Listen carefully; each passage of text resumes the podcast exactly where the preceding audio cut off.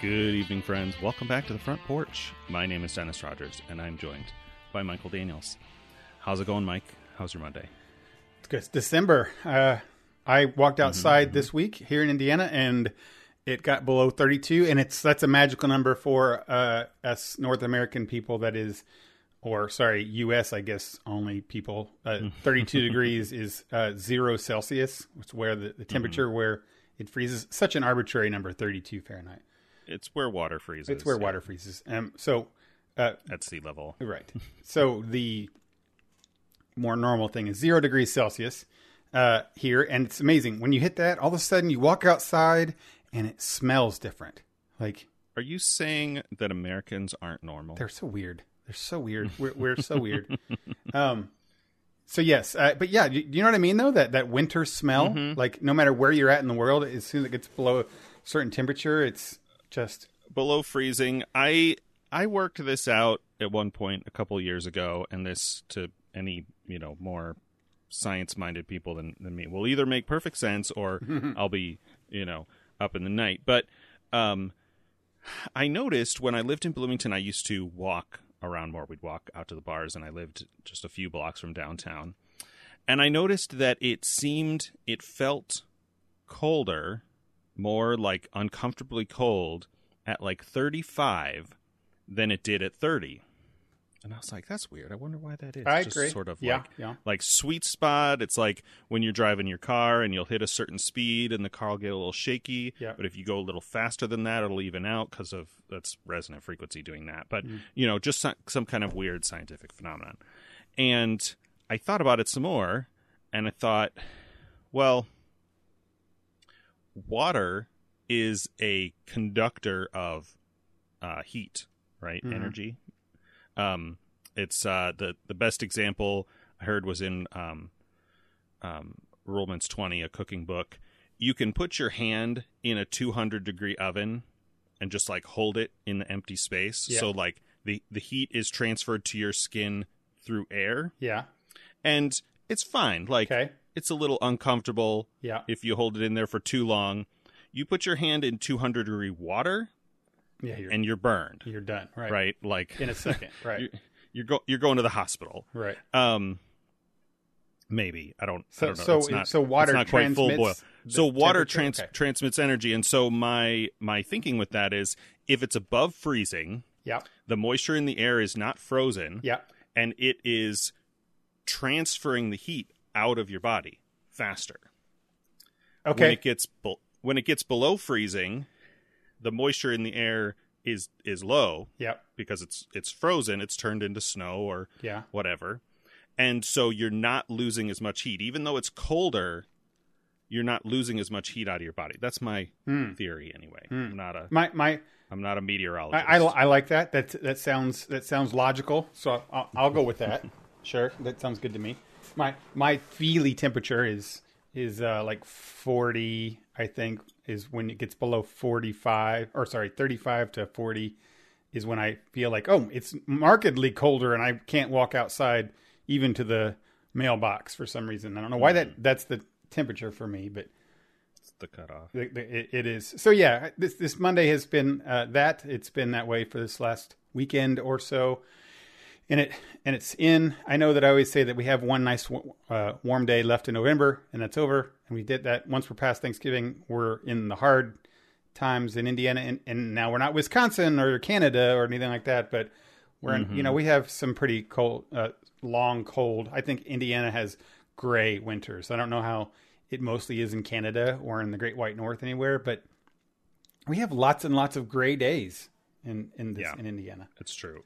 Um, yeah, winter and and spring and fall are that way too. Yeah, Just really gray. just gray. Um, you know, several several day long streaks. that's a, that's what I hear. Uh, England is mostly like too. Is lots of gray and, and. I've heard that as well. Hmm. Foggy, foggy London. foggy London, right? I mean, I, I have. I always, that's that's always been my thing to stop me from going over to, to England. I've always wanted to go, uh, but everyone says that you know, no matter what, the, it's a huge, great chance that most of the time you're going to be there, it's going to be rainy the whole time. I know when. Um, I mean, you went to, went to Ireland. right? Yeah. yeah, I went to Ireland in fifteen, and you know, I was talking to my buddy before I went because I bought and took a new camera when I did that. Uh, speaking of new cameras, I have a new phone coming in the mail that's got the fancy Terminator uh, Predator camera Wow. on, the, on the back of it. But anyway, um, I was talking to my buddy, and he's like, every photo I've seen of Ireland looks amazing. And I got over there, and the countryside definitely is amazing. It's similar but different from here because the, the it's more hilly and more rocky Mm-hmm.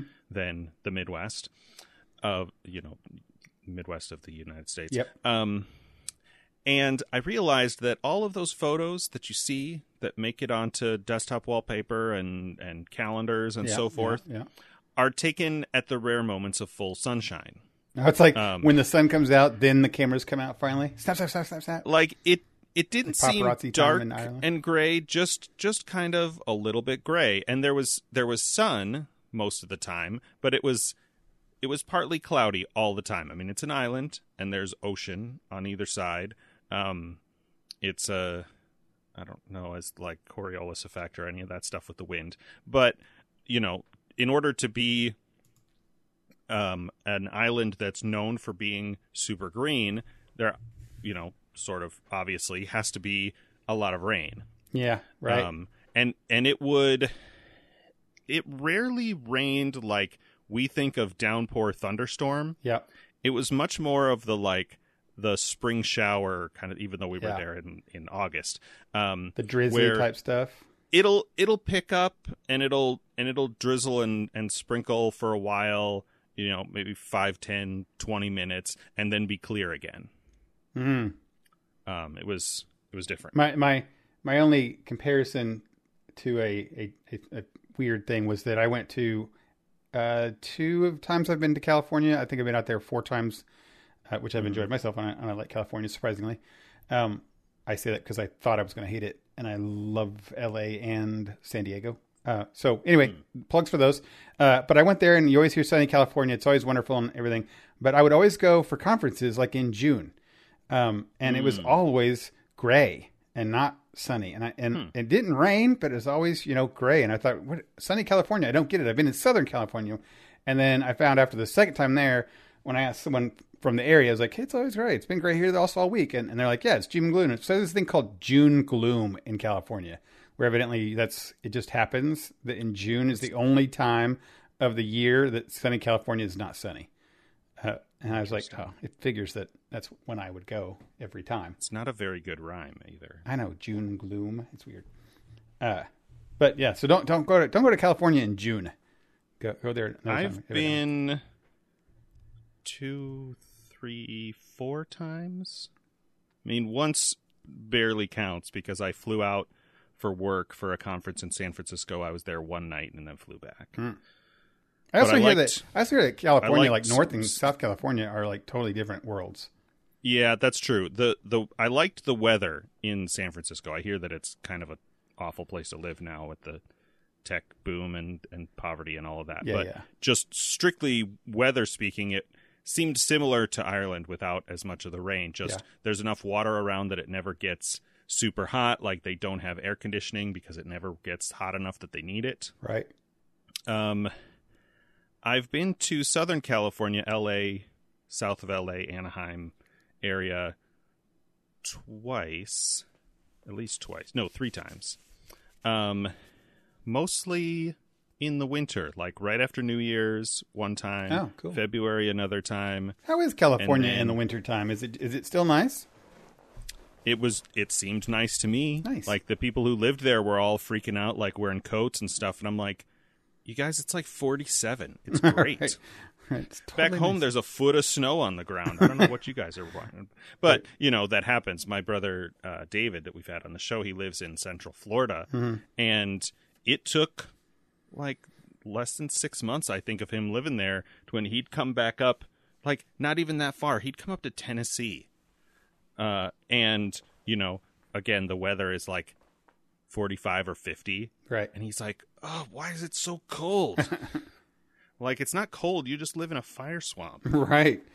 Man, I, I it was um when I was in second grade, we lived in Texas for a couple months, and Hmm. uh, I remember, I distinctly remember my mom going to work and laughing as she's going on the road, and I had asked her why she's laughing so much, and she was says, "Look at these people. We had, we had. It was December, and we had, uh, they had two inches of snowfall, and they, I kid you not, had chains on their tire going down the going down the road, um, and I was, like I said, whatever second grade is like, I don't know, twelve, something like that. I, I don't, I can't remember ages, like nine, and uh, and I remember looking out the window and see, like seeing cars with chains on their on their tires Yeah. in, in two feet under around two inches of snow.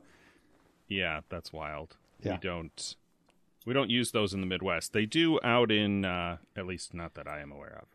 They do out in Idaho, where my other Oh, my yeah. other brothers lives, because it's so hilly, right? Oh right, yeah, Um, hilly and the roads probably shut down a lot and are constantly snowed in. Yeah, yeah. I mean, northern Idaho. I'm talking about. I don't know about Oh yeah, South Boise potato farming area. I assume that's more similar. you talk about. I know this is riveting talk, but this is like weather in across uh, the America, America, the United we, States. we talk about weather a lot, and I'm like, we've been talking about weather for The- a solid ten minutes. the you know the um People are unsubscribing as we speak. Right, right. Well, the, the if you think about it, like America is such a vast area. It really is such a large land area that we have such a vast difference in temperatures and and tropical type stuff, temperate stuff.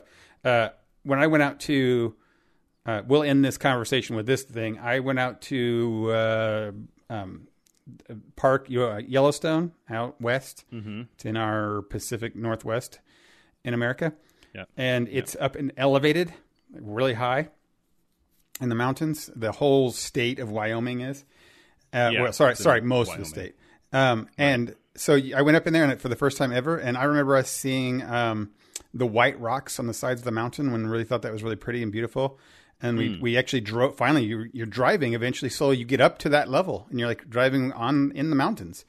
Um, Mm-hmm. And we realized uh, after we got up there that that wasn't white rock, that that's snow. And this is July like 11th, Yeah. and and it's snow. And we got out, and I'm in shorts, walking around in a shirt, and it, there's snow still out there because on the side of the mountain where the shadow is, there it's it's cold, but because it's the in, air is so thin. Um, yeah, so that was that whole world up there is so different. They live in this constant snow all the time, constantly is around. Um, and in in the middle of July, I was getting hypothermia because I at night it got below thirty two, and I'm wearing shorts. Mm-hmm. You know, we just it's just it's amazing the world we live in. I guess. Yeah, the topographical kind of. Yeah, we went we went to out west well, from our perspective out west when I was a kid in like mid 90s and I remember seeing like we saw Mount Rushmore and stuff, but I remember seeing the the Rockies for the first time and the snow caps. I'm like, what? What? That's crazy. It's I know it's it's like 80 degrees because I know earlier on in that day before we get up there before we traveled we were down in the lower parts of Wyoming and it was like mirages on the distance because it was so hot flat Mm-hmm. kind of like deserty western you'd see with the mirages on the distance the the dashboard Right. said 97 it was just so bad and then here you are not but like a, half a day later and there's I, there's snow on the ground so America's a truly cool place. Hey, uh, I'm going to ask you about some something. If we get a minute, I've been wanting for a couple days to talk to you about. Um, Okay. And the the snow capped mountains remind me of this. All right. Uh, so I I this I realized that I had not seen The Hobbit in a long time. The Hobbit movies. The the new ones? Well, sure. Are there old ones? I guess there's the cartoon. well, there's a yeah, there's the cartoon. right. Yeah, yeah. The Steven Jackson ones, or, or Steven. It's a Steven Jackson. Mm-hmm. Peter movie. Jackson. Peter Jackson. Steven Jackson's a game guy. Uh, so Peter Jackson movies, Yes. and yeah, I think we uni- universally know they're they're not good. But um, you know, I get jonesing for Lord of the Rings every once in a while, and I've seen the original so much, and I'm a repeat movie Mm-hmm. guy. So I decided to put on like um, the last one. I remember the first two being so bad, and and I can't make it through them. Um, so I haven't seen the Five Armies, but I haven't actually read that book. So I got a couple questions. You've read it, right? I mean, years ago. Okay, so maybe you know, and you know Tolkien things, right? Kind yeah. And I mean to an extent. Okay. Well, this I guess spoiler bell for The Hobbit. Oh. The Hobbit. Okay. Right. Um, but okay, was Gandalf seriously like doing his own story in The Hobbit? Like, I don't understand what his whole point in the whole movie is. Um, he was sort of capricious, right? They do say the thing where he he sort of comes and goes. Like for a while, he's with the dwarves, and then he's gone, and then he comes back. I don't think. Well, I know in the original, like whatever he's doing, it's not as uh, Lord of the Rings foreshadowy as the movies. Yeah, the movies seems to be really trying to shoehorn in prequel stuff into this, and it felt out of place. Yeah, yeah. Okay. That's definitely true. All right, so next question. Is Thrain in the books just a complete douchebag like he is in, in the movies? Like, he's a terrible person. Is that one of the dwarves? He's the king of the dwarf thing. Or Do you not mean Thrain, what's his name? Thorin? Thorin. Thorin. Yeah, Oakenshield. Okay. Is he just a complete douche? Like he after like the Boy, I, I don't remember. I don't think I don't think that the movies changed the ending in terms of who lives and dies. Okay. Um, but it's hard to say. Spoiler, Like, the- Thorin the dies. the stuff with the five armies is in the books. I don't think it gets triggered and, and plays out quite the same way as it does in the movies. But like I said, it's been a long time since I read it. It- a lot of it just made. I mean, a lot of the Hobbit made a lot of sense anyway. Didn't make a lot of sense anyway, and I and I realized that they are trying to make two and a half, three hour movie out of four pages. It feels like. yeah. Um, yeah.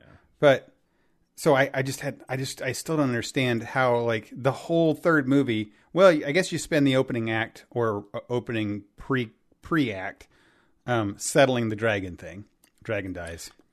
Yeah there's on. a that i was sort of reminded of that because they did um ryan george did a did a pitch meetings for that third movie and i'd forgotten that the second movie just like ends and leaves that dragon fight unresolved yeah. He it was in totally this- like, hey, watch big- our next one. Yeah. big cliffhanger and in this weird like yeah I, I will. kind of way I'm throwing that- shade that on the, Hobbit, but I will still like to the this day- original the original trilogy lord of the rings trilogy is a true like one story in three parts Yeah.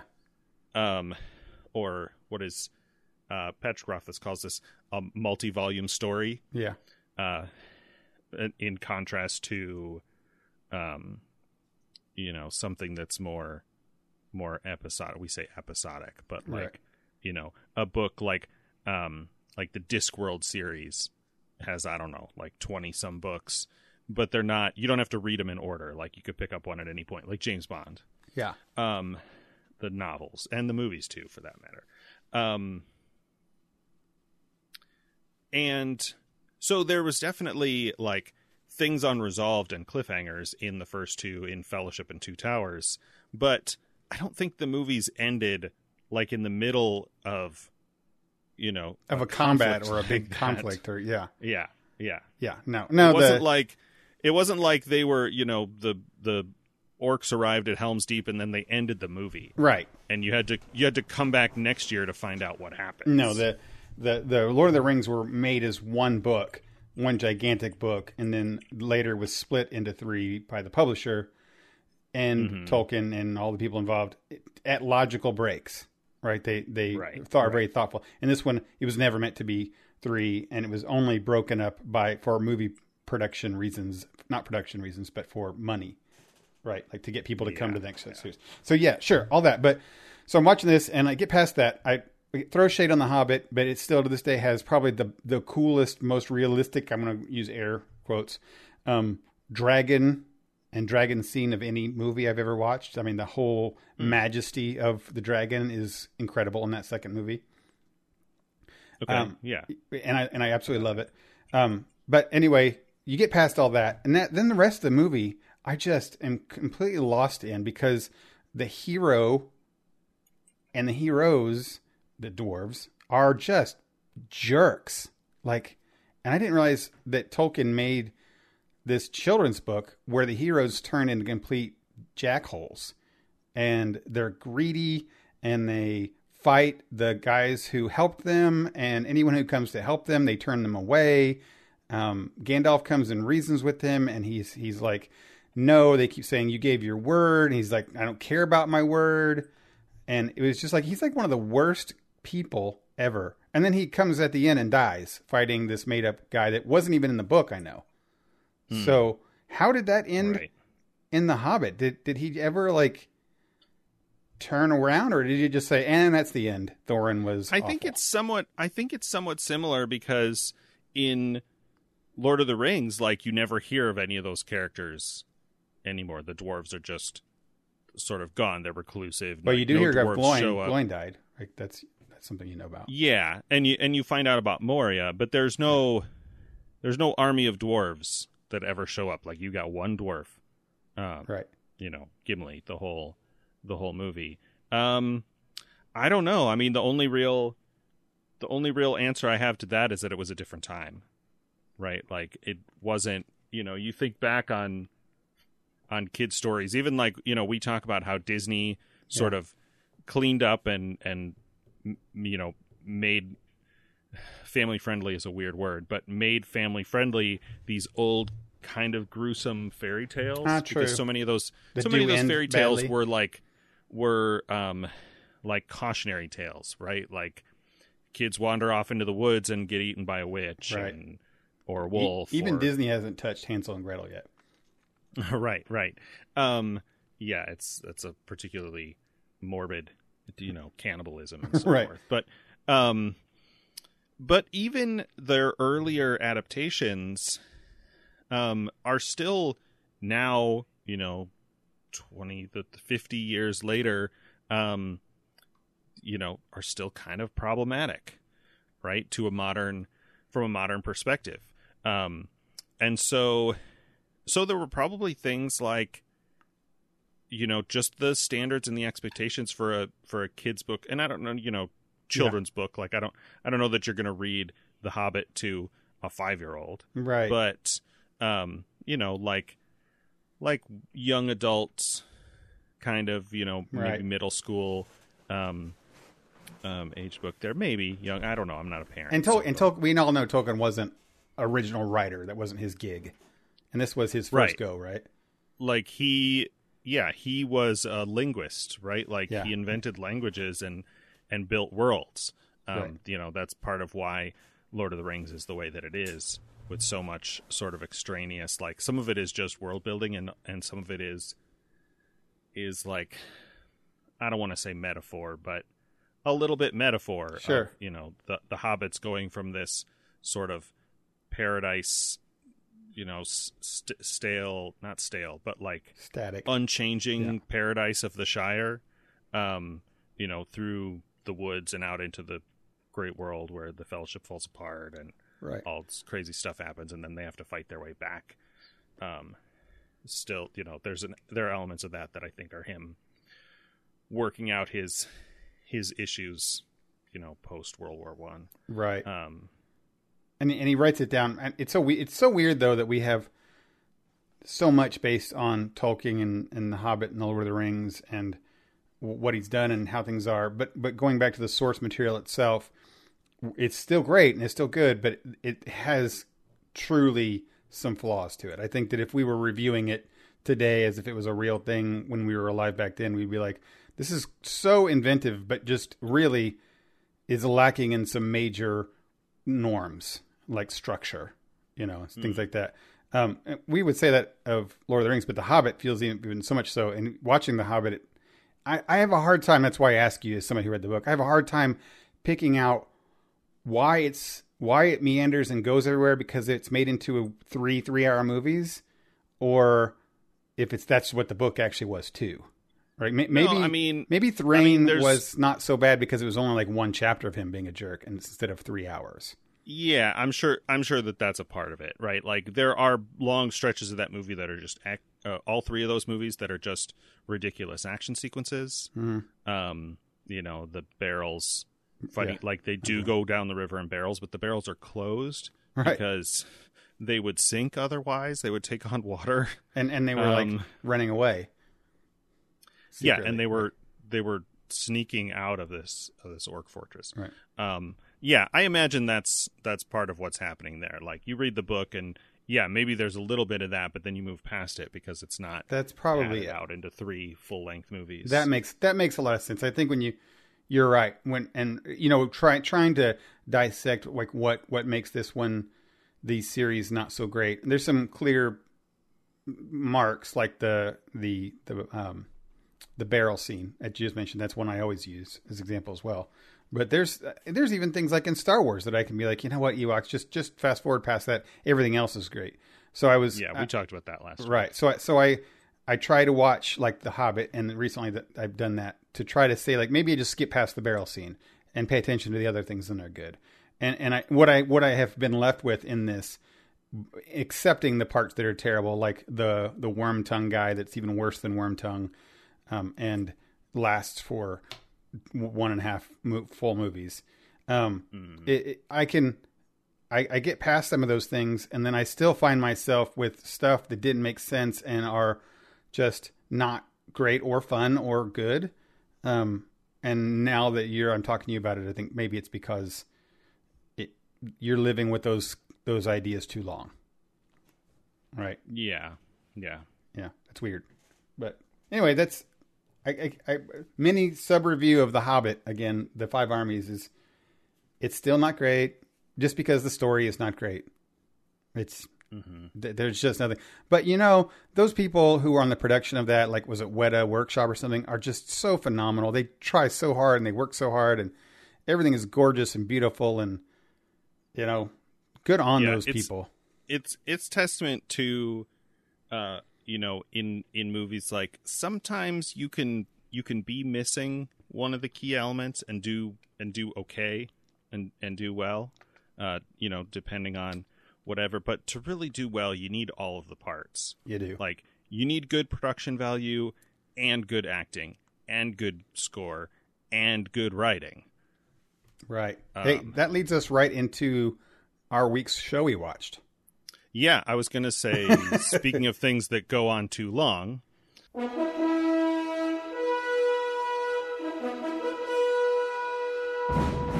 Oh my god! So it's not a 2020 challenge. We're we're done with that.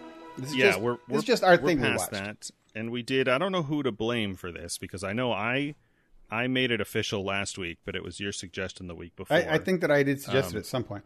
Uh, this is just a uh, Michael and Dennis watched. Is what this is. Not really a. Yeah, yeah. We're Welcome back to to, Michael and Dennis We're back to whatever we used to call. It's not Netflix challenge because I had to find this on the internet. It's not available. You can't buy it anywhere. Right. Um, I don't think it was ever made into DVD or Oh, VHS. at t- what, are you, what are we talking about first? Just give it the name. Oh, we're we're talking about the 1978 Star Wars Holiday Special. It's labeled at the start of it, episode four and a half.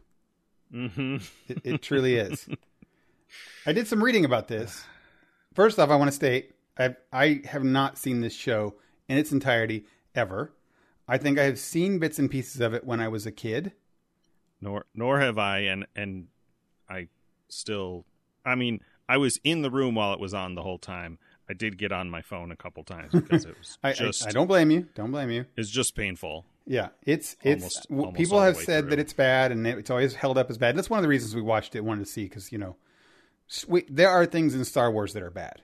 I mean, and everything has that goes on as long as it has. There's definitely things that are bad, and you can have your favorite, what you think of as bad at Star Wars. But universally, Star Wars or not Star Wars, everyone knows this is bad, right? Not in Yeah. good, not in good bad even, like not even No. in good bad. Okay, so And- how what makes this so bad, Dennis? What what parts of it are the worst? Okay, so I I don't I don't really remember I mean, I could come up with parallels to this, but this is 1978. It's Yep. a few years before I was born. Yep. So I don't really remember what TV was like in this time. I mean, I Okay. remember what TV was like when I was a kid. Yep. Right. So there are commercials. The commercials had had not improved greatly. Hey, did you on your version? Did you watch it with commercials? Did it have commercials? The file that I had had commercials. And mine did too, and it was great. I know you watched the RiffTrax version, right? Yeah. So uh, if you don't know, RiffTrax is the guys who did Mystery Science Theater. It's their um, you know unofficial project they do now. Their show is is has been done for a while. They did do a a sort of reboot continuation on Netflix with um um, shoot, what's her name from the guild? Uh, Felicia Day. Felicia Day. Um, but these guys do a thing called RiffTrax where they do their same mystery science theater uh, shtick of making fun of movies, um, but they sell them as audio files because they can't, you know, they don't have the rights Yeah. to sell their own version of of Harry Potter movies with with uh, um, Yeah. you know them them talking over it but uh, that was the file that i found for for this movie so they talked over it and they sometimes talked over the commercials um, as it got further on i started uh, fast forwarding through the commercials because Oh, i wanted it to be over I, I understand that, but I will say the commercials are some of the best parts of it. They were um genuinely good. it's it's true some of the ones that we saw were were pretty good and they had good jokes a lot of the a lot of the RiffTrax jokes weren't weren't very good because we're like and we're you know we're watching it we're like that's not even a good joke and they're Mm-hmm. like well they've had nothing but Wookiees yelling at each other for the last five solid minutes. what are the what are these guys supposed to make jokes about? It's so, Um, it's so well. I You know, there's there's only so many times that you can you know make a joke like the Wookiees are dogs or whatever. Wookiees are dogs, right? so I this the structure of this calling it a movie is generous, but the structure of It's this a, movie it's a skit show, right? Is there or it's a it's it's sort variety of show? Is what they it's like a variety show. That's a good word for it. Like there's a frame of Chewbacca's family, his wife and son, and uncle or grandpa. It looks like? Grandpa. He's got like a An older- with white beard. an older Wookiee, and there are no subtitles. So the Wookiees talk to each other, and you have to sort of um, infer what they're um, what they're saying by their tone and body language, um, because you know they're Wookiees. They're just yelling, right? Wookiee sounds at each other. right. Um, and every so often, with whatever kind of um, ridiculous uh, framing setup, they will cut to something. Most of it, most of the time, it was a song. Um, sometimes it was the weird salesman in the shop trying to sell a Right. universal beard trimmer gadget to a to a um, an imperial officer. Right. Um, one time it was uh, the guy who was the villain in Blazing Saddles, uh, Hedley Lamarr. I can't think of the actor's name right now. Um, do like one time he was a robot that was sort of dying.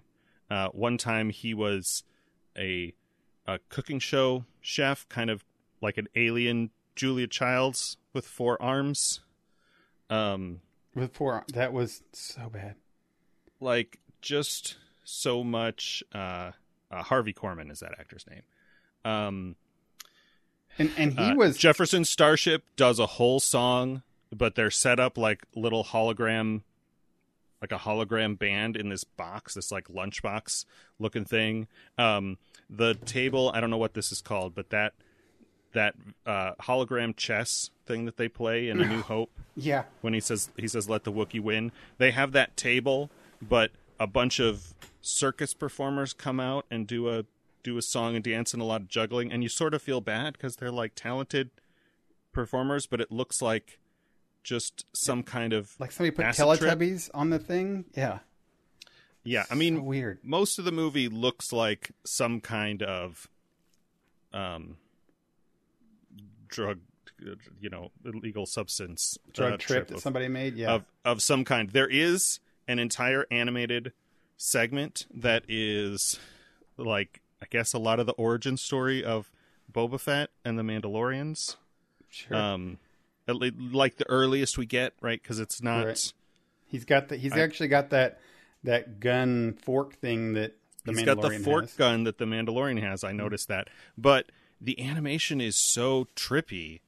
Um, I don't even know really what other word to use to describe it. It was real flowy and like stuff moved more than it was supposed to. Right, like Right. R two D two was kind of wavy when he would express his little beeps and stuff, and the, uh, the, you know the characters, the Han and Chewie and or Han and Luke and Leia all looked super strange. Super Um, strange. They're like weird. I don't I don't know how else to describe it. Maybe I'll find a YouTube video, put it in the show notes. But Oh, man. uh, Well, Yeah, so I don't I don't know if I've adequately uh, described what this is. to but it's describe, not- right? But There's yeah, there's a little bit of story going on in the frame, but it's really just however they can set up cutting away to these various uh, uh you know variety acts. It it does it. So I remember as a kid, and I I was born in 1975 to date myself. So you know, in the 80s, early 80s, I was a young kid, and I can start to remember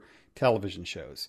Um, And there were, and a lot of, the, and, and shows that were in rerun at the time were like 70s shows, right? So Right. some of that I can kind of remember on how they were doing, and variety shows were a thing. I, I will say, watching this, especially with the commercials, was a really, really big throwback to my little, little, little childhood, right? Like Yeah, between yeah. five and eight, um, because you know you're you are people were s- not slave to the TV, but that's the only thing that was on. There's nothing else to watch, right? Mm-hmm. Right. When when the holiday special was on, that's I don't care that there was three stations nationwide. There was really only one that everyone's watching. Um, Yeah.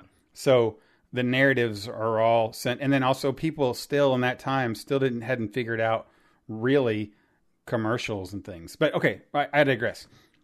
The um, it's a variety show. They had these things called variety shows, which it was saying. And the best thing I can remember well, was the most popular was called was the Muppet Show. So if you've watched the Muppet Show, uh, it they always had skits that kind of went through, but there was always usually uh, each episode had some kind of main theme going on it, and it usually had to do with Kermit somehow okay. being being off the stage manager type thing. There's always something going on that he was trying to to do, and then they would have the skits throughout, and that's how this felt. And there was a lot of shows like that, I guess. Um, I remember a couple, but uh, that was the big thing then. Uh, so in 1978, I'm giving you a little bit of the, the background of, of, of this show. 1978, uh, Star Wars was a real big hit. It was pop culture everywhere. Um, and on all the TV shows, like Richard Pryor and everybody else were going nuts on their shows, um, talking about it. And on the variety shows, they were also having skits about Star Wars.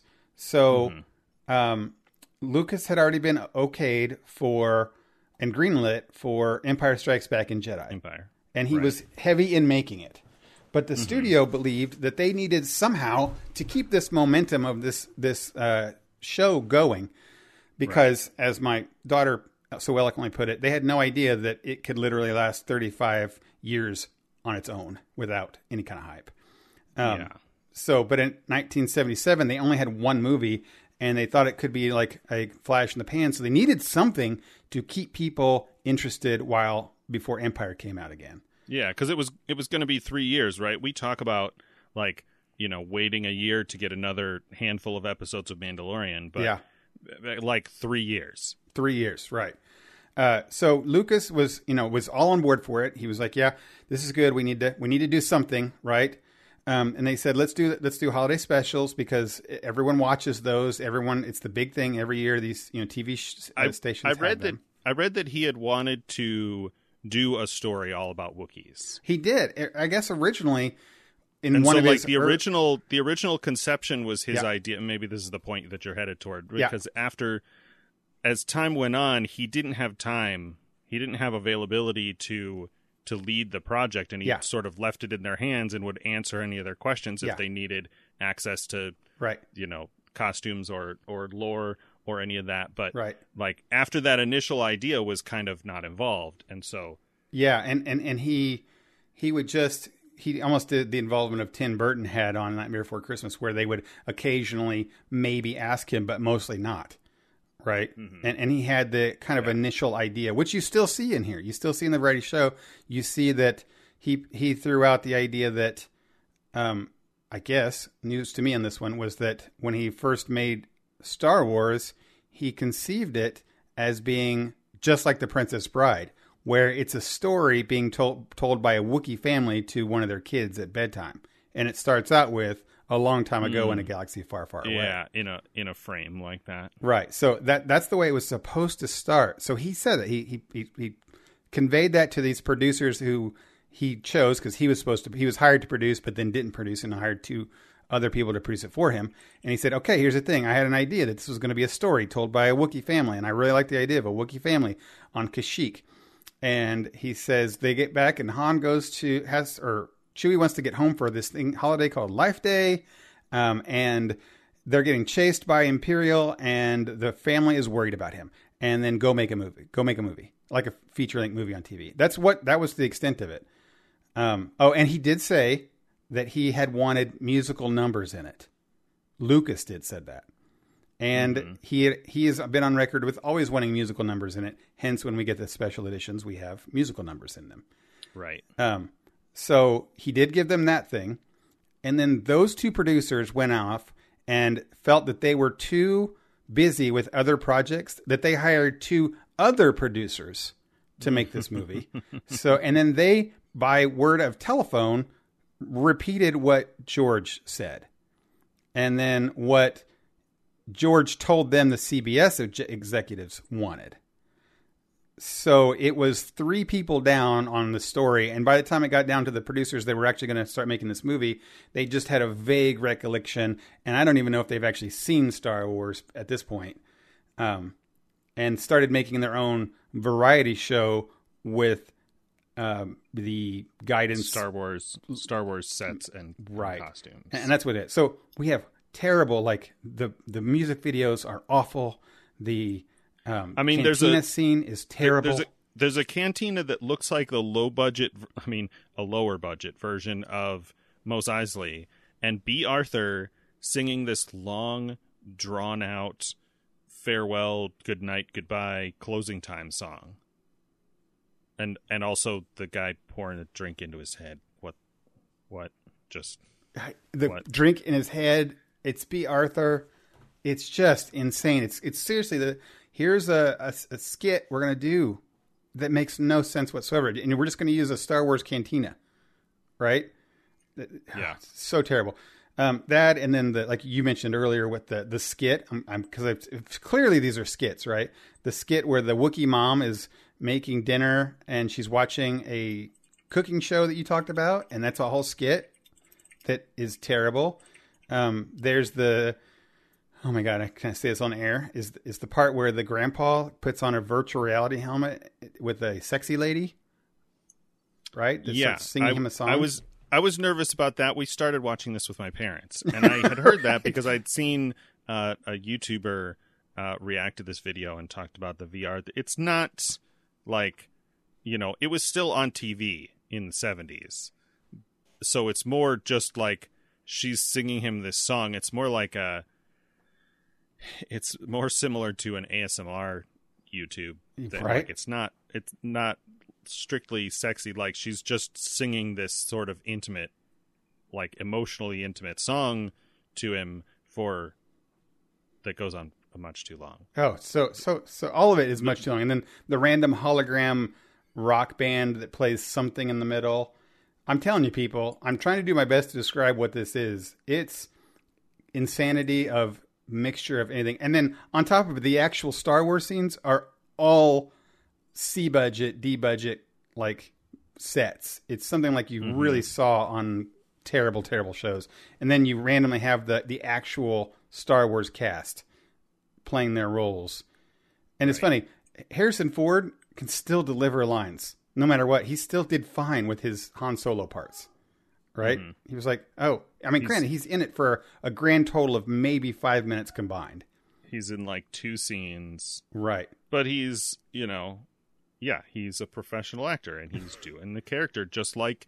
I mean, there's that that quote uh, interview with him. I forget who tells the story. Probably Mark Hamill, but Mark Hamill hit a point in in Star Wars: A New Hope where they had done they had shot scenes out of order and so his hair was wrong like his hair had been messed up in a prior right. scene and it would right. be messed up too early in the movie uh-huh. and or maybe you told me this story i don't remember yep. and harrison ford goes it's not that kind of movie kid it's not that kind of movie kid right like you know he he just like the real movie was was you know not a joke but just a job right like yeah. he's just gonna do what he was told to do and act the character, and that's exactly what he did. And that's exactly what he did in this this, this special. I think all of them did. Even like even Hamill got on there and did a thing, and and they were they were all playing their characters pretty good. It, you know what? If anything, this gave me a great appreciation for the costume designers who made Chewbacca, right? Like hmm. putting Chewbacca standing up this, to these other next to these other Wookiees made him look like a masterpiece, like a, an actual alien, compared to people hmm. dressed up in monkey suits. Just in a just in a big furry ghillie suit. Right. It, it it felt like when he was finally reunited with his family that like, oh, there's a there's the actual alien, and these are all just guys in a suit. Right. Yeah, yeah. It's like it's like the, the these are the TV Wookiees, and now we got the one we got the one that's in HD. in HD. But and yeah, so la- last word about this one is that I, I want to say the commercials were were so good because they're so awful as well. They were um there's I mean there's one called uh it's robot backwards. It's uh Tober Tober or something like that. And Yeah. it, all it does is it just goes forward and you click a button on a remote and it spins and the commercial just says with your audio audio beams you can control him to turn and go straight and turn and go straight Continue forward. You have the control. you have the control and it and it ends with the last thing it says is uh, uh tober is robot spelled backwards like explaining the joke. it's like this this is so bad and, It's a real everyone thing that somebody designed and sold to real kids. sold it and got it on a Christmas special, and oh my god! And all of the commercials were like that too. There's there's one uh, for uh, Reggie Jackson, and evidently he had a Reggie candy bar, and hmm. he gets on there and he's like, "That's so good that they made three. I remember they had, I made three home runs in one one game." So much they made a candy bar after me. It's Reggie, and then he just holds up, and he's he's not like in his baseball outfit. He's just like a dude in a chair at a house, and he holds up this candy bar package. It's not even a candy bar; it's mm-hmm. like a square. He's like Reggie, and then that's it. That's the commercial. You're like, Yeah.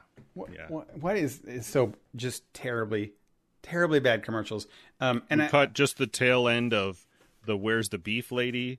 with which that's an old reference, but yeah, that's technically before my time. But I know she was in Ferris Bueller.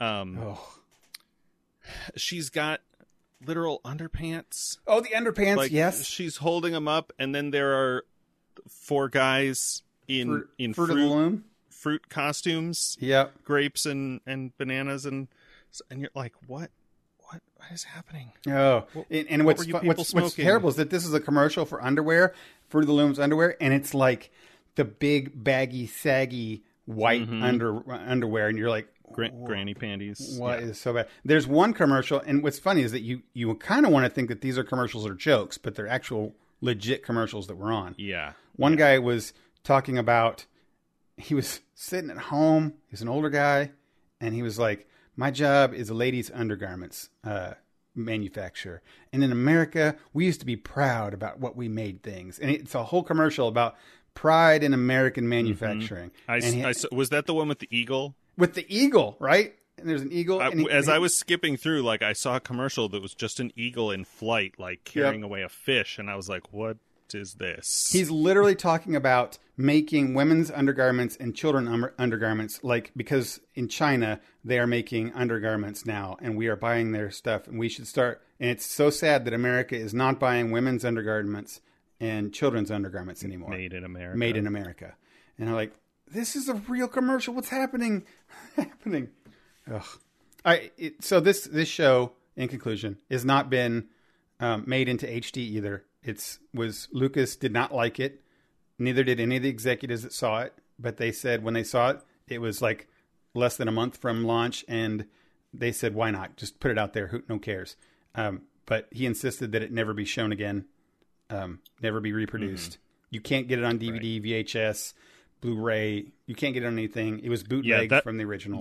Th- that's why there are commercials in the version we watched because Yeah. all that's available is, you know, something somebody recorded off of TV with their VCR or Yeah. Betamax or whatever. and and that's the only way you can watch it now, and it's in like lo-fi. It's Mm-hmm. if you want to remember what it was, what what the world was like back then to watch TV.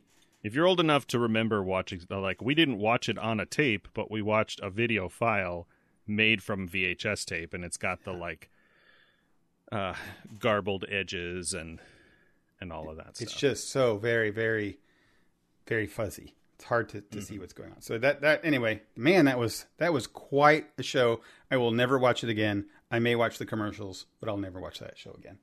Yeah, yeah, it's real bad. That was that was brutal, brutal. I, are we gonna we're gonna watch something it- different it- next week? Are we watching? We're, it's Christmas It gave time. me it gave me a different perspective, both on the movies on our poster that we didn't like, and also stuff like Phantom Menace and Last Jedi, and and for me, Rise of Skywalker. I'm like, boy, uh, um, Bill is right. All of those are better than this. all, of them. like- He's right. All of them. That's at least like at least a story, at least a, a plot with stuff that happens. Like I have issues with some of the points, but it's not two hours of torture. I mean, if you wonder why they didn't, Lucas did not trust anyone else to make movies after this. I kind of see it now. Yeah, Right? I- yeah. I That's- kinda get a that. fair call. I- That's a I fair get it. call. Oh my, oh my god! Uh, and I also, like you said, without appreciation, like yeah, I can watch some of those old movies we watched on our list, and now actually really appreciate how well done they were done compared to what other media was out around that I mean, or before. this you is the after, same year as Deer Hunter, right? Right. So, like, think about that. which was also like, a terrible movie, but yes, Th- th- like, like they could watch Deer Hunter, or they could watch this Star Man. Wars Holiday Special. man. I don't. Know. I know. mean, you wonder if Star Wars didn't just come out. It was a was a, a, a good movie at a time that there were just terrible entertainment in the world, and and yeah. then Uh, it lasted I forever. don't, I don't know. We we talk about um, you know, that's that's another thing from that movie Bob video about that movie. Like people talk about it coming out like as a as a flash and like nothing ever and all of that is true, but there were movies and things and trends moving to where it you know, it dropped at just the right time. It wasn't out of the blue. Um, you know, Yeah. movies that had come before kind of set the set the stage a little bit. Sure. So okay, so we're we're, we're watching. We got Christmas stuff coming up. What do you want? What do you want to watch? It's that time. Last, Um, last so- time before this, we watched those sappy. Uh, I thought that we movies. would. I thought that we would pick out a couple of classics um, Okay. for you. Like instead of watching the same movie, Yeah. um, um, I I will recommend to you some. You know, an, an older, not that much older, but a relatively old, relatively new, whatever. Yeah. Um, uh, holiday movie and and vice versa for me. So I am going to watch with my family the 1994. The right year. Yep. Yep. Uh, I had it in front of me. Pretty sure that's what it is. Now it's gone. Movies. 1994 version of Miracle on 34th Street. And have you seen that one? I've not seen that one. I've seen the old, uh, not original, because I think there are versions of this going back to, Oh. um, going back to the silent era. But Oh, okay. I have seen, I've seen the one from 1947 with, um, uh, Maureen O'Hara Oh, I love that one. I love that one too. and Natalie Wood, yeah, it's it's um, really good. the sort of iconic Yeah. iconic version, but I've not seen this relatively newer one from 25 years ago. Right. I, Um, I, I did enjoy that one. I, I, I enjoyed the 47 one immensely, and I also really enjoyed this one a lot too. So yeah, so this was one you had mentioned, so I thought Mm-hmm. I'll I'll watch that maybe with some of my family. When I don't know, they're big Sure. fans of the original, so that might be a tough sell. But No, that might be Um, good. It might be good. Like say, hey, maybe we can see what a, a, a different same. It's it's actually the same story. sure, just, right, Macy's and Like a modern house instead and- of a right. 40s house. Um, so so that's mine, Yep. and then for you, I have a movie that m- uh, my family actually watched this past weekend, so it'll be fresh in my mind. Mhm. Um, it is called A Family Man with uh, Nicolas Cage and Téa Leoni I have and, not uh, seen that one. So and Don Cheadle. Don Cheadle. I like uh, Don Cheadle. He has a he has a small part. It's um, I don't know. I don't I don't want to spoil it Sure. for you. So it's it's it's vaguely it's holiday. Christmassy, got right? the- it's it's Christmassy. Um, Okay. it's it's not it's not like it's not super Christmassy. It's not Miracle on Thirty Fourth Street Christmassy, but Yeah. it's it's more Christmassy than Die Hard. is- right. Right. Uh, weird, uh, you know, the whole thing. I get. I get that. I get that Uh, reference. yeah, so that's from 2000, so it's old, but not not that old. Good. I, I I like these shows. I mean, we, you would like last several years. I don't know if you did before. Had been on a real kick of these uh, kind of saccharine or tongue in cheek Christmassy uh, romance comedy movies, and um, I like those too. I like all of the things around Christmas time that are about just bright and happiness and you know unrealistic type things because you know Christmas is a fairly unrealistic time of the year. Sure. Um, and it, it's it's kind of nice. It's kind of like it's one time a year between Thanksgiving and Christmas that you can give up on all the cynicalness of the world and all the things are coming out and just look at the bright green and the shiny stuff and the, you know, I mean, you shouldn't forget about the terrible things, but yeah, but just you know, take a It- moment and yeah. you know, as they say, Christmas spirit, right? Like the Christmas spirit, right? And- try and to e- look at the world through a different through a different lens. Yeah, and and it's it's nice to watch these those shows. So it's always good. I, I we watched. uh Sid and I finished. Believe it or not, she had not seen A Princess Bride, and we watched. We finished watching that the other day, uh, which she really liked it, uh, of course. Um, Now But- you guys can watch the Christmas uh, uh, Deadpool. that's what I was just leading into. Is that like I showed her the first five minutes of Once Upon a Deadpool, uh, which that was pretty great. Right, that's that's a was a good lead in for us. Like, hey, because she, uh, I don't think she's seen Deadpool two, um, but I'm like, hey, here's a PG thirteen version. That's funny. And I, I think laughed at me for I think I remember you saying that she saw the first one without you knowing. she did. Um, but yeah, I've I've watched them both, and it's the same story, but you know, PG thirteen. I think, It- Which it's is at least so weird. PG thirteen, if not PG. It's just you know less blood, less violence, and most of the profanity taken out. well, the, that setup with the Princess Bride thing and how he uses that as a vehicle to explain uh, it being PG thirteen was so classic and wonderful and Yeah. great. You know, I that Deadpool team is fantastic. So if you Mm-hmm. you're not seeing Once Upon a Deadpool, watch the first five minutes of that movie if you enjoyed Princess Bride. Just just for that. Yeah, yeah. So yeah, that's that's cool. All right, I'm excited to watch some couple things. We'll, we're we're gonna watch. Uh, we'll watch that one that you watched too, and I got to watch. Um, the Snoopy Christmas one is always some of our stuff. The Elf, we've still not watched Elf yet. Um, and uh, the Rankin Bass Rudolph. Rudolph. Yeah.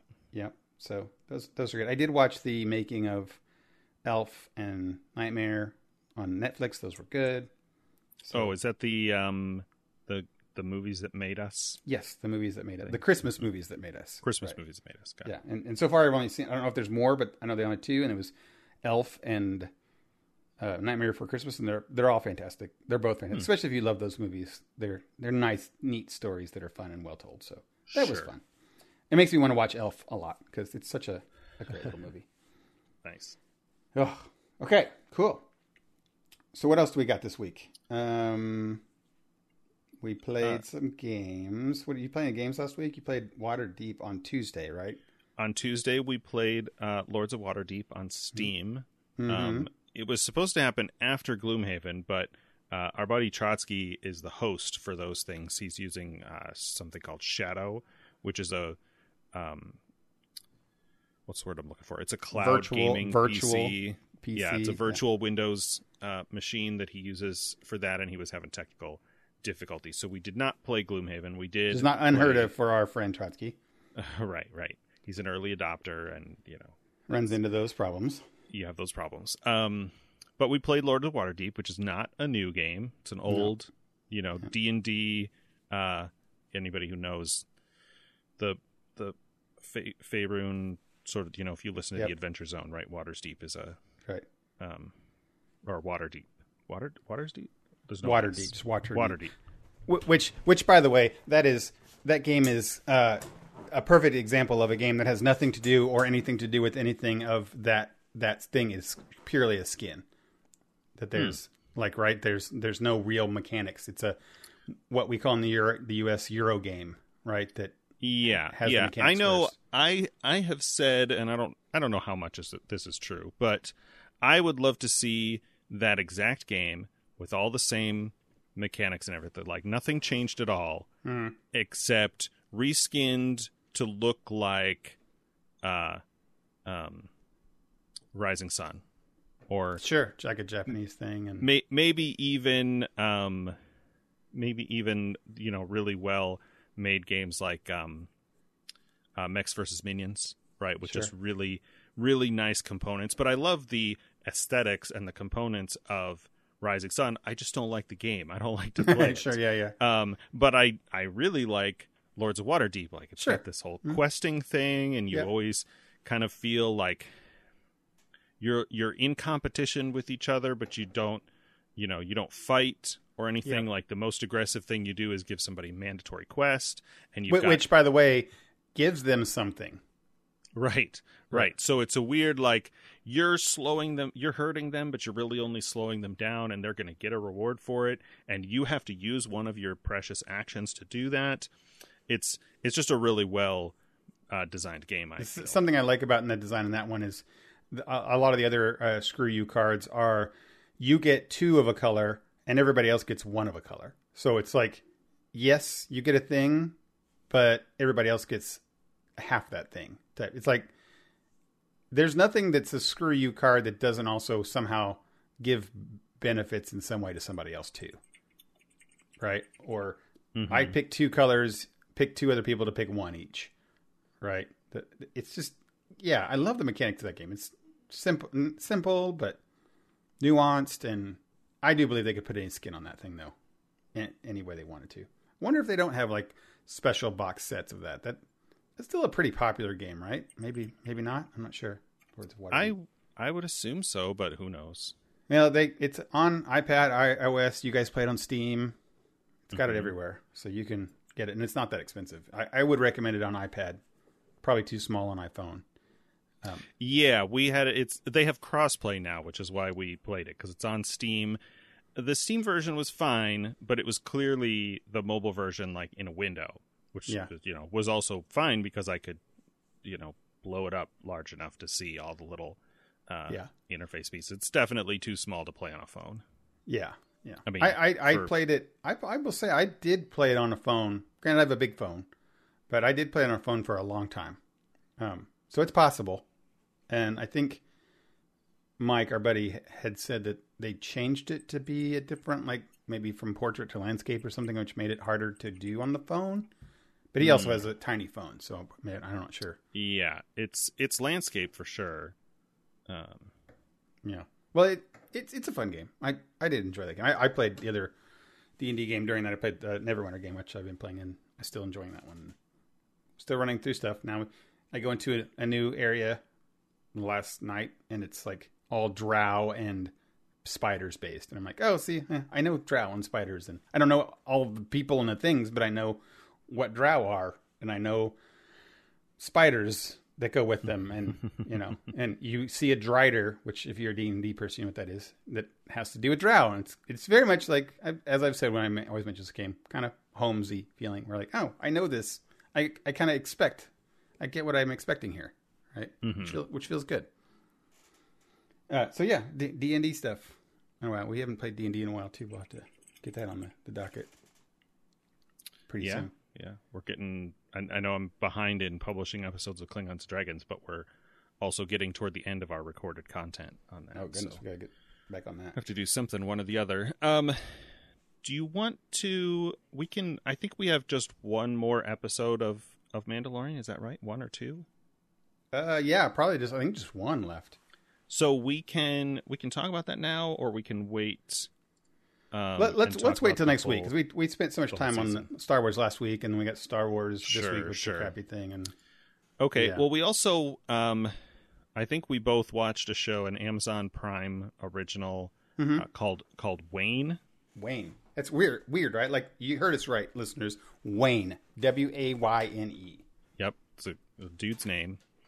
uh, how would you describe this show? Man, I don't even know. Uh, it's well, it's original. Okay, so it has it's it's got the two main characters are from Boston, and they have this thick boss, or at least the main girl. They're fifteen year olds, fifteen to 16, 17 year olds, and they have uh, thick Boston accents. I would say um, the aesthetics of the show um, is similar to that. Um, what's that show with the Gallagher's set in Chicago that were with a family? of- Shameless, Shameless. it has an aesthetic of Shameless. the the American version of Shameless. That was a, an English Right. show, but I, I didn't watch the English show. Right. So it, it has the aesthetic of that. It's got the kind of language of that and the attitude of that show um, about the the plot being that uh, a kid who has had it rough in life, for some reason he has just an, an ability inability to not tell the truth, but he also doesn't speak very much. He's just a kind of a quiet teenager, but he's what you might call as a, a rough kid in in there. He's very kind of heavy metal rock kind of look to him, um, alt maybe, but he doesn't talk much, and he's a little weird. Um, but again, doesn't talk much. Doesn't have a lot of friends. But he will. He sees something wrong, and he just he will fight. Like he will fight a kid, that's a bully. will come up and hit him over the head with a stapler or something like really aggressive. he's he's a little bit of a he's a little bit of a justice vigilante, but Yeah. also you know a loner and yeah, has no um well at the at the setup his mom is gone and his dad is is uh, dying. terminally ill yeah right. So he, he and he lives in a very poor area. The school's very poor. Of it's Boston, trying. It's yeah. trying. So he has a rough. Um, spoiler for the first one, but it's just it's in kind of the setup is that his his dad does die, and he decides to go run away to find his dad's car because I guess that's something like his dad told him stories of. Um, Yeah, and right. he- like the day before, he met a girl that he kind of uh, became in love with, and f- for like young love, asked to be his girlfriend that same day. She said okay. Um, the dad, who's very uh, Southie Boston, uh, comes and forbids it, and is a big bully. her dad her dad, her dad and he comes and then like asks her It's to run off with them, and they do. it's the Allstate mayhem guy uh, Yeah. who was on on 30 Rock Right. So they run off and go. And the, the whole show is centered around them going from Boston to Florida and Ocala to find a car. That's that's all they really know. And all of those, the thing that I've said leads it to be that it's a very dramatic, serious movie, which it kind of or show it kind of is. Um, it actually has a lot of characters that are kind of comedic, uh, intentionally, and cool and quirky. So it's definitely doesn't feel dark or too serious. Is that right? Would you say it's serious? uh I mean it has serious moments I would definitely label it uh dark comedy Dark comedies, well, probably a well thing to say, yeah. And and it doesn't go too dark, right? I don't know. Some no some scenes not do. Not super not super dark like You're not watching Breaking Yeah. Bad or anything. yes, it has serious moments, but most of those are played to comedic effect. Right. Namely, there's there's one scene for an example where um, the girl is trying to, which by the way, the lead, I wish I could tell you her name. She's fantastic in this. She is awesome. Um, At playing a 15, I think she's like 20 something, but she's playing a 15 year old. Right. And she, uh, he, she's trying to teach. She lies like crazy, and this show does lots of slow discovery of who these people are, all the characters and stuff. You slowly find out about what's made them who they are, which makes this show good. And she has this real ease with being able to lie, Right. and it makes him very uncomfortable, and he doesn't understand that. So she's trying to teach him to lie. And there's a scene where finally, after the show, the episode happens, where he tells a lie. He tells this terribly horrible lie about him getting beat by his brother half to death every day, and his dad not hmm. doing anything, and it making everybody like really, really sad and somber. And that's you know, all of a sudden you're brought down to this somber seriousness of the show. And then like five minutes later, they're running away, and he's and they're, they're away. She's like, "Man, I'm really sorry about that stuff with your brother." He's like, "Oh, look, I got you. I lied." And you're like, "Oh, good. It's funny, huh? It's a cute, cute, sweet moment that he learned to lie." And then he turns around and says, "He didn't beat me every day, just most days." And you're like, "Oh my Yeah, god, it's back to dark yeah, again." you know? That's that's the dark comedy. Like it's Right. funny, but you shouldn't laugh at it. and, and he's smiling the whole time when he said it, like he Right. accomplished something with lying, mm-hmm. right? And so you're really mixed it, and th- that's kind of how the show is. But Yeah. would you agree though that all of the characters are pretty great, like well written, right? And Well written, yeah. I mean, most of them are awful people, right? but it's but it's very it's very well written. Like they're playing off of this, like these Boston stereotypes and also these Florida stereotypes. a lot of those, right? and yeah, it's all it's all very very engaging, very entertaining. I love the soundtrack. Yeah. Um, it's a lot of kind of grungy garage rock, a lot of uh, Jack White, and yeah. with, with a random Vanessa Carlton song that I won't spoil because it was one of my favorite moments of the season. It, it you know the shows is they're 30 minute episodes, which is another great thing, right? They're very Yeah. short. yeah, And there's only like 8 of them maybe. Something. yeah. I I watched the whole thing in like three days. Right. It's it's 4 hours. So they they don't pull punches, they don't hold back. Every episode kind of moves forward at about 3 quarters of the way through. Um the show changes kind of like there's a big thing happens so it it continues and moves the story along. That last third is wackadoo. All of it is. um, and but it's it makes you feel like the show is like their lives are chaotic. There, everything's chaotic. The show feels a little chaotic with that, but it still does have a very good heart to it, Mhm. right?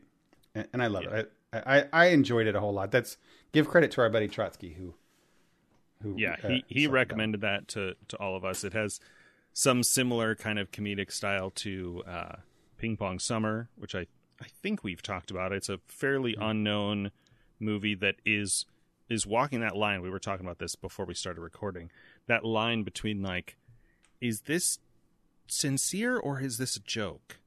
Because Yeah. it's it's very funny, but it seems intentionally funny or Right. unintentionally funny. It seems like we're laughing at stuff that we're not supposed to, you know, laugh at. But Yeah. but I can't tell. And you know, it turned out eventually the director admitted that it, you know, that it was parody. But Yeah. you know, for a couple years he he held he kept that bit going. Like, no, this is a you know a love story to you know my childhood. Going summers to, uh, whatever the. Maryland Beach or whatever it is they go to, um, and yeah, has a lot of that like a similar kind of comedic style. If you've seen that movie, there's no reason that Right. any other random person would have seen that movie because it's not very well known. But Yeah. um, The- Shameless think- is a good is a good uh, comparison, but it's kind of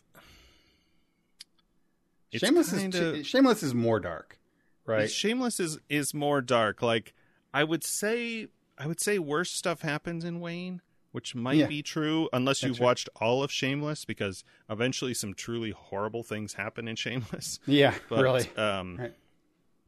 Yeah, it's a good comparison. If you if you liked Shameless, um, you'd probably like this. I think you would definitely like Wayne. but it's but it's on Amazon Prime. You know, yeah, check yeah. it out. If if you don't like it, it you know if you probably have Amazon Prime. If you don't like it, then you don't have to watch it. Well, one of- one of the, the things I will say about it when when we talk about what what it line it kind of bounces off here that makes you uh, kind of on the edge of your seat and have a little bit of adrenaline to the show is that because it definitely presents itself as dark, like some things can happen. There's a hammer, like a ball peen hammer involved that gets used a couple times, and you're like, so you know that the director and writers are willing to go to some places, right? Um, and then when a few scenes happen, I'm thinking of one in one scene where the girl happens to come in with a chainsaw, and you're like, "Oh my god, here, the, what what is going to happen?" And you're like on the edge of your seat that like it can go really bad here, and this is not good for anything, right? And then they twist it. The show does that often, where you think that it's going to go into a really bad spot, and then they twist it, and it's okay. It just they just bring you back from it. It's like they really flirted with the edge, and then they pull you back. And like I Yeah. liked that. I liked that a whole lot. I, I was really appreciative of that whole movie. And in the end of the day, as Deadpool says, it's a family movie. It's a love story. you know, it's all Yeah, about the love a- story. it's a kid. It reminded me also a little bit of a Netflix show we watched. I don't know, maybe back before we started the poster called "End of the Effing World." Yeah, it, it did. That's a good one. That's a good one to remember what that is. Similar kind of like Yeah. mid early high schoolers, like Yes. loners out of place in the in the world. Like Hundred percent. That's what it is. Right. Yeah. But but but better. Not that that one's bad, but this one's good.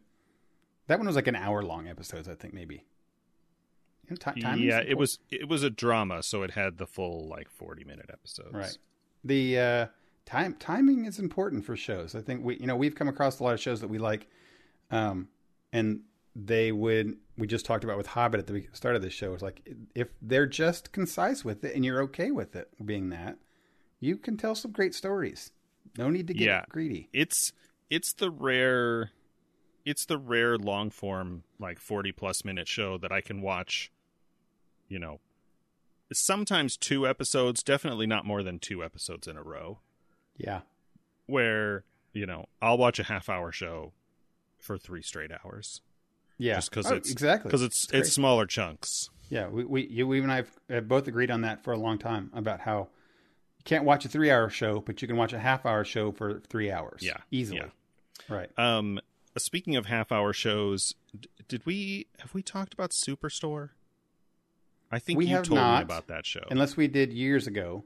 Yeah, I watched yeah. it years ago, like right a long time ago. Uh, they they started up a new season, and Do you watch it? Did you watch Superstore? I did. Um, oh, okay. Then wow, we should have talked about that. Wow. we. I mean, for all I know, we did. Maybe, Yeah, maybe We're not. at 170 some episodes, but we, um, maybe there's one we'll have to go back in the archives. And We check we out. talked about it and just forgot. Um, Right. Yeah, there's a new season, and it's very awkward because they're reacting to COVID things, and it's a Oh, show man. about it's a show about people who basically are Walmart employees. They don't say I- Walmart, but it's Walmart. Right.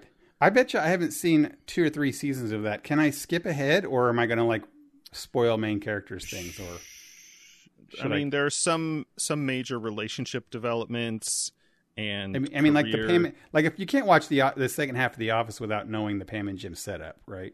It's true. It's true.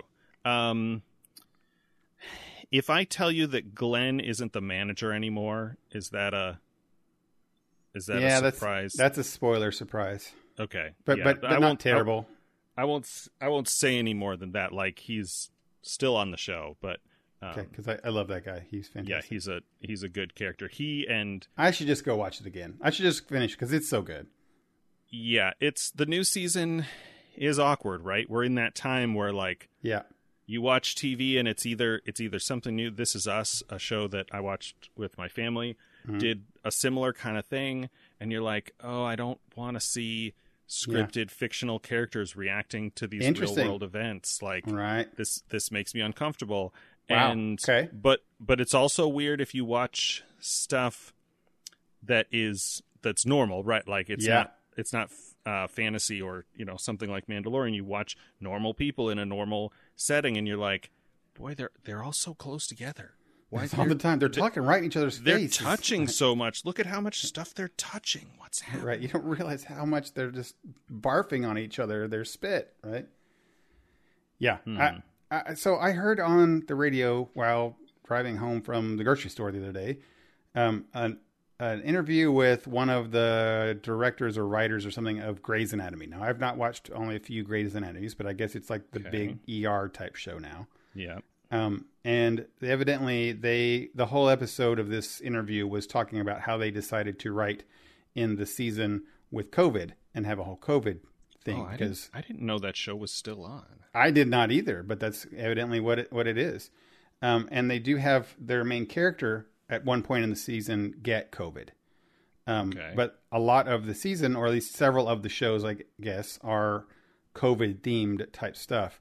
And they did talk about that. The interview person on NPR was very much like, so how do you do this? People are like escapists. They go to watch these things and they don't want to watch the terribleness of their lives. no. And and he was like, yeah, it's very difficult, but you know, we had to ask ourselves in the writers' room. It's like, how do we not talk? You know, how do you? Because if you're not, you're also not addressing it. Not not not addressing it, but not. Yeah, you're assuming you're pretending it's not a real thing. it's it's weird because it's because it affects so many things. Like I was going to draw a comparison to like what if Seinfeld was still going when when uh, 9/11 happened? Yeah, and, like right. they're in New York, so like they have to react to it. Like all the people on Twitter uh, made fake uh, Seinfeld plot summaries where the different characters reacted to COVID early, Yeah. You know, back in like March and April, Mhm. uh, when we still made a lot more jokes about it. Um, but I mean, uh, maybe in that case it makes sense because Seinfeld is set in New York. There's no way they could go through that without doing. But like, how do you address that in a in a comedy like that in a stage comedy? It's weird, um, right? How, that- how did you, how did you perceive it? Was it were they intentionally making fun of it, or did they just one day show up with with masks on and were spread apart? And well, it's assume? it's Superstore. It's if you haven't seen it, as I said before, oh it's my a god, there's probably Karens in it all over, right? it's it's a show about people who work in Walmart. So, um, it's comedy. So there's Yeah. a lot of just ridiculous, crazy. Like they get a letter from corporate with no real instructions except a line at the end talking about what heroes they all are. Yeah, which, right. Of course, uh, Glenn and Dina just like puff up with pride. You know, Right. it's so it's so great that they're that they're heroes, and the other uh, employees are like, "Are we? Are are we still heroes if we wouldn't be here if we didn't have to?" Right. so it's right. it's it's comedy, but it's a little bit dark because you know I've So never worked in a. Walmart, but I Mhm. assume it's a pretty awful place to work. Um, not off. I mean, it's not like a sweatshop, but sweatshop, you know what I mean. Just a Yeah. just a corp. You know, uh, a worker bee for a for a corporate Worker monstrosity. Right. Um, and so it's just like it's always been. There's a mix of, you know, just straight goofy workplace comedy with just little hints of that, like, um, um, what's the word I'm looking for to describe that? A little bit of commentary on Yeah, sure. on the on the the the lives that these people. Uh, which which a lot of shows do. Yeah, yeah, yeah. right. Man, Th- there were moments that were funny that I laughed. at. I only watched the first episode. Uh, I was gonna say, moments- is the whole season like that, or is it just one I- episode? I don't know. They're like three or four episodes in. I've only seen the first one. Um, there were moments that I laughed at, and other moments where I was uncomfortable. Like, oh, I don't want to see this. Man, It's ju- this just happened. I don't want to watch it on TV. It's it's pretty amazing how I mean you and I have been our media consumers big time. So we're and we've talked about a lot on the show about how our media has been halted from entertainment media, um, uh, and namely movies and TV. Uh, but they they are they Hollywood has, in the broad sense, um, has finally decided to move forward and continue to find ways to work with this pandemic thing. Uh, meaning, it's interesting to see that happen. I have seen some of the behind the scenes thing when they're making shows or commercials now, how they come to work for three or four days and everyone has COVID tests before work.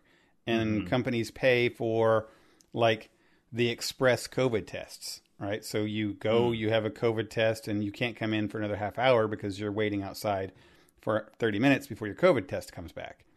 And every person on set has one, you know.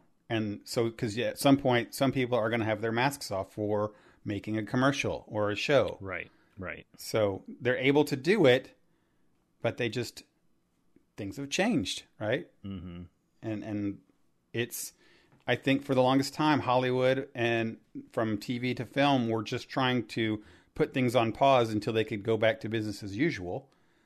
And now they are adapting. You know, productions are Yeah. still in go and they're just they're shooting scenes where cameras are different so they don't have to be next to each other or you know, hmm doing stuff. Sydney and I notice very much now when we watch how how on TV or film characters actors talk right within like a foot of each other's face hmm because so they can fit in the frame. That's just a normal thing. yeah, But man, yeah. it's it's it's uncomfortable now these days watching that stuff. And you're like, right. Step away, step away, Like see people get into an elevator or something. Uh, yeah, step step away. yeah. It's crazy. I watched a thing about uh, the Pope the other day, and I saw scenes of when they were all the sea of people outside the Pope's, like when they were naming a new Pope, and I'm like, oh my God, there's so that's a massive super spreader event, and so much disease going around in that crowd. It's what you think of these days. Yeah. Yeah. Okay, so next week we Uh. will talk about some Mandalorian. I've, I've been Yep. playing a game called Hollow Knight, which I'd love to talk about. It's really fun. Uh, Sydney and I both have. It's our experience of we are playing the same game, single player game, together at the same time in the same room. I will explain that next week. It, it's been really fun. Okay, cool. Uh, yeah, I've been playing WoW whenever I can, so we're still we're still doing that. I'll maybe have some more some more details next week.